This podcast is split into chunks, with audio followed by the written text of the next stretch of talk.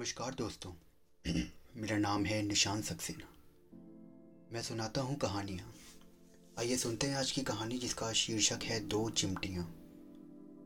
लेखक हैं गाई डी मोपांसा और आवाज़ है निशान सक्सेना की। ओ मेरे प्यारे दोस्त, यार ये औरतें भी क्या धोखेबाज होती हैं? क्या कारण है तुम ऐसा क्यों कह रहे हो? क्योंकि उन लोगों ने मेरे साथ एक सोचा ना जा सकने वाला खेल खेला और मुझे बेवकूफ़ बनाया है। तुम्हारे साथ? हाँ मेरे साथ। अच्छा एक औरत ने या फिर कई औरतों ने? दो औरतों ने। दो औरतों ने? एक साथ एक ही समय में? हाँ। तो क्या था? खेल तमाशा या मज़ाक? दो नौजवान शहर के बीचों बीच एक सार्वजनिक चबूतरे पर बने एक कैफ़े में बैठे हुए थे और पानी मिलाकर शराब पी रहे थे। वे लगभग एक बराबरी की उम्र पर थे। यही कोई 25 से 30 के बीच में। उसमें एक थोड़ा सांवला और दूसरा गोरी चिट्टी रंगत का था।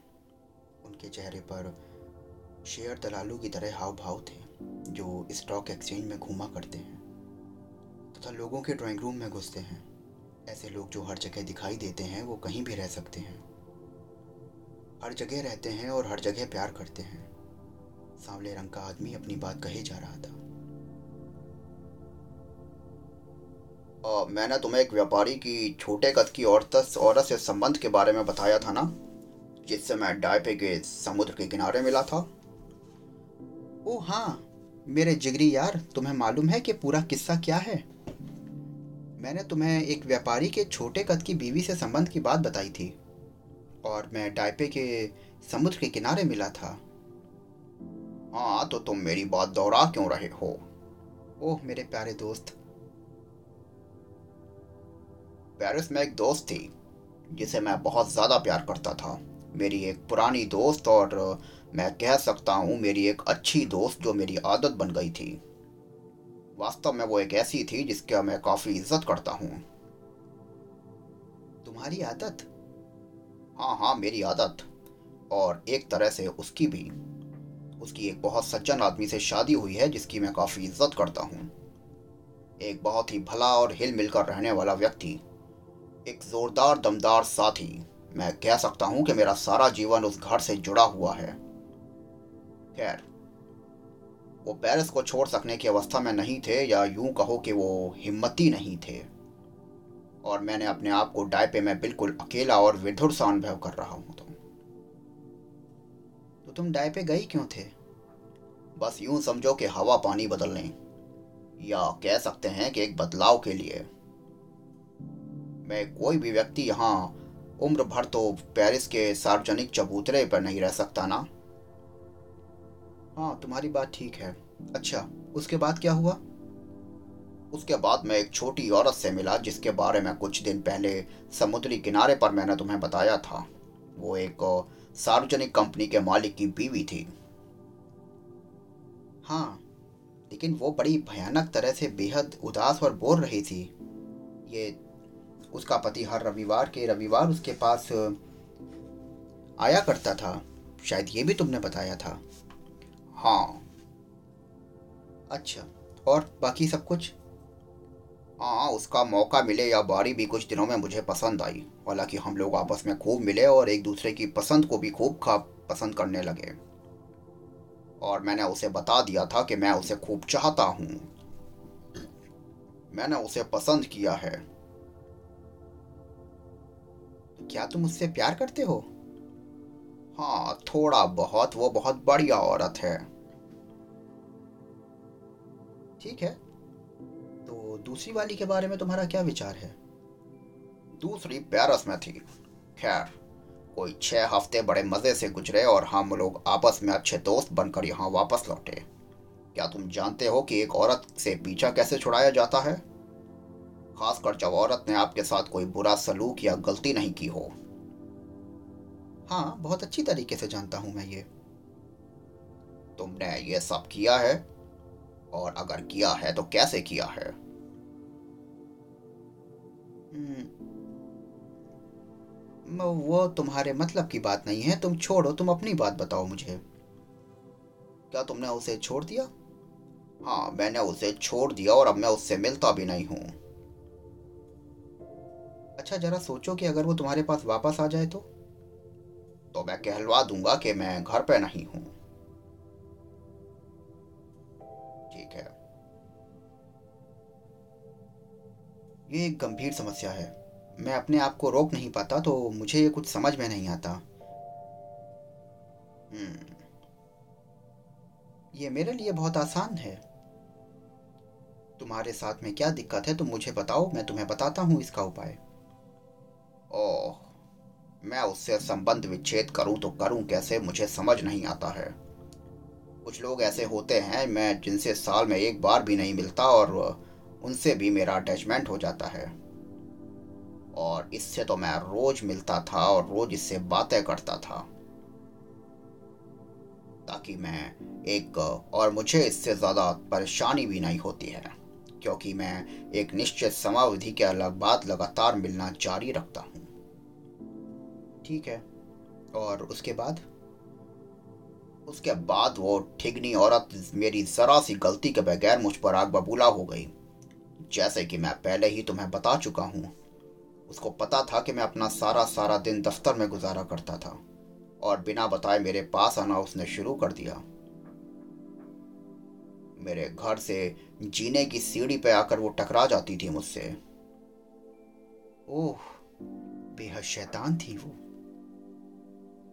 हाँ मैंने दोनों के लिए अलग अलग दिन मुकर्र कर दिए।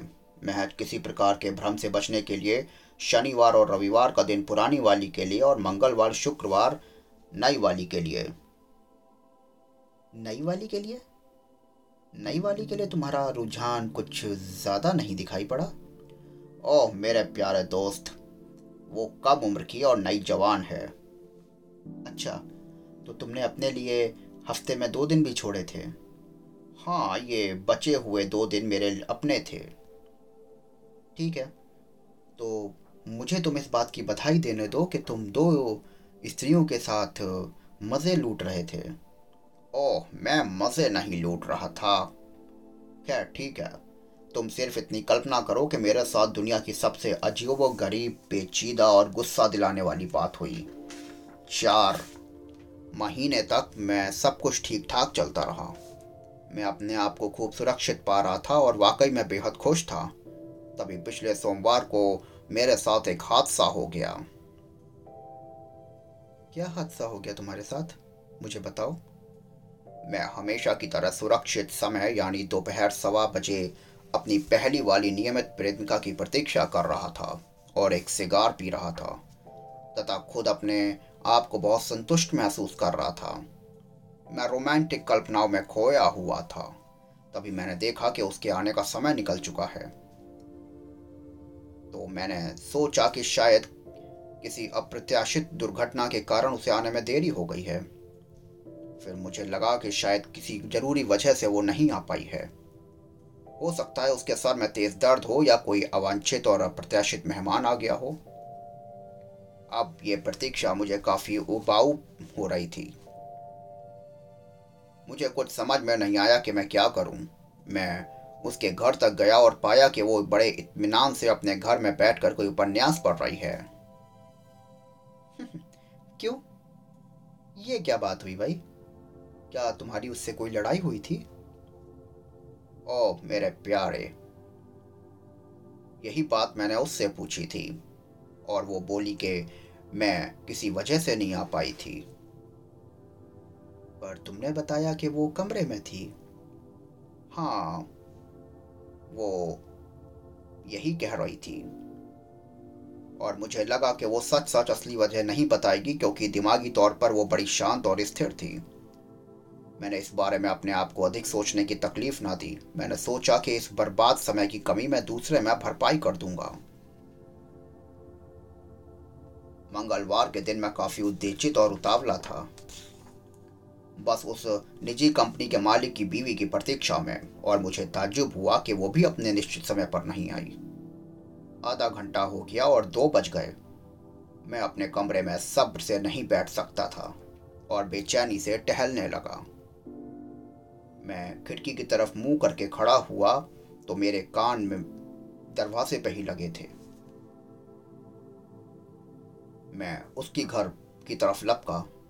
और मैंने वही देखा जो मैंने उसके यहाँ देखा था। वो भी इत्मीनान से उपन्यास पढ़ रही थी।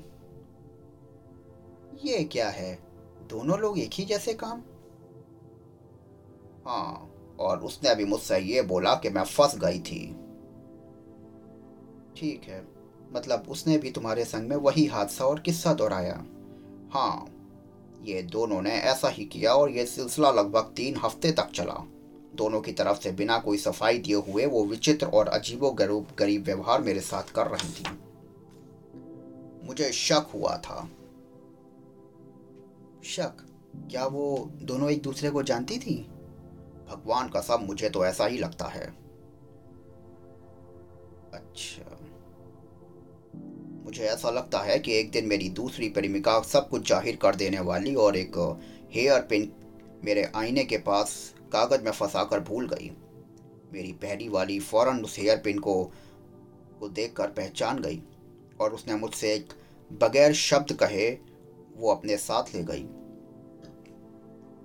वो भी काली थी बट डिज़ाइन में थोड़ी फ़र्क थी। तीसरे दिन मेरी दूसरी प्रेमिका ने मेरे पहले दिन की रखी हुई छोटी हेयर पिन को ले जाना चाहा और वहाँ कोई और रखी पाई। वो दोनों एक दूसरे के किस्म की हेयर पिन फ़ौरन पहचान गई और उनके दिमाग में शक पैदा हुआ। उसने वहाँ रखी हेयर पिन उठाकर दो नई हेयर पिनें रख दी, जो एक्स का आकार बनाते हुए थीं। मेरी पहली वाली ने अगले दिन फ़ौरन इस तार वाली सांकेतिक भाषा को समझ लिया और वहाँ से, वहाँ पर तीन हेयर पिन रख दी। इस तरह से दोनों ने मेरी जासूसी करी। फिर ऐसा लगा कि जैसे पहली वाली को कुछ ज़्यादा ही शक है। वो एक दुस्साहसी लड़की थी। और वो सारे काम बड़ी सावधानी से कर रही थी। और ये सब तुम्हारे सामने है। मुझे इन लोगों को पटाने में काफ़ी खर्चा करना पड़ा था। अच्छा तो बस यही सब कुछ हुआ। हाँ पर तुम उन दोनों से मिले नहीं हो। ठीक है दोस्त, मैं तुमसे माफ़ी माँगता हूँ कि मैं अपनी ही हैसियत वाली लोगों से मिलता हूँ और मैंने कभी किसी लड़की से कोई लड़ाई नहीं मोल ली। अच्छा ये बताओ, क्या वो आपस में मिली थी? हाँ यार, वो आपस में बड़ी पक्की सहेलियाँ हो गई हैं। तो तुम्हें इसके बारे में कोई विचार नहीं आया? नहीं तो कैसा विचार? ओह, मेरे रसिया, उन दोनों की हेयर पिन को फिर से वहाँ उसी स्थान पर रखवाने का विचार। और दोनों लोग इस बात को समझ गए थे कि अगला कदम क्या उठाना है। तो दोस्तों, ये थी आज की एक छोटी सी कहानी, जिसमें कि हमने देखा कि दो दो, एक पुरुष किस तरह से दो स्त्रियों को धोखा दे रहा था। उनके साथ प्रेम का खेल खेल रहा था। और मज़े की बात कि वो दोनों स्त्रियों ने उसके साथ उसका बदला लिया। तो दोस्तों, यही तो होता है कि हम किसी को धोखा देते हैं और हमें लगता है कि हम हम कभी पकड़े नहीं जाएँगे और हम भूल जाते हैं कि सामने वाला भी हमारी गलतियों को पकड़ सकता है। खैर तो दोस्तों, आशा करता हूँ आपको ये कहानी बहुत पसंद आई होगी। फिर मिलता हूँ आपसे कल एक नई कहानी के साथ में। तब तक हमारे ऐसी ही कहानियाँ सुनने के लिए हमारे चैनल को फॉलो करिए, सब्सक्राइब करिए और स्टार रेटिंग बजा देना बिल्कुल मत भूलिए।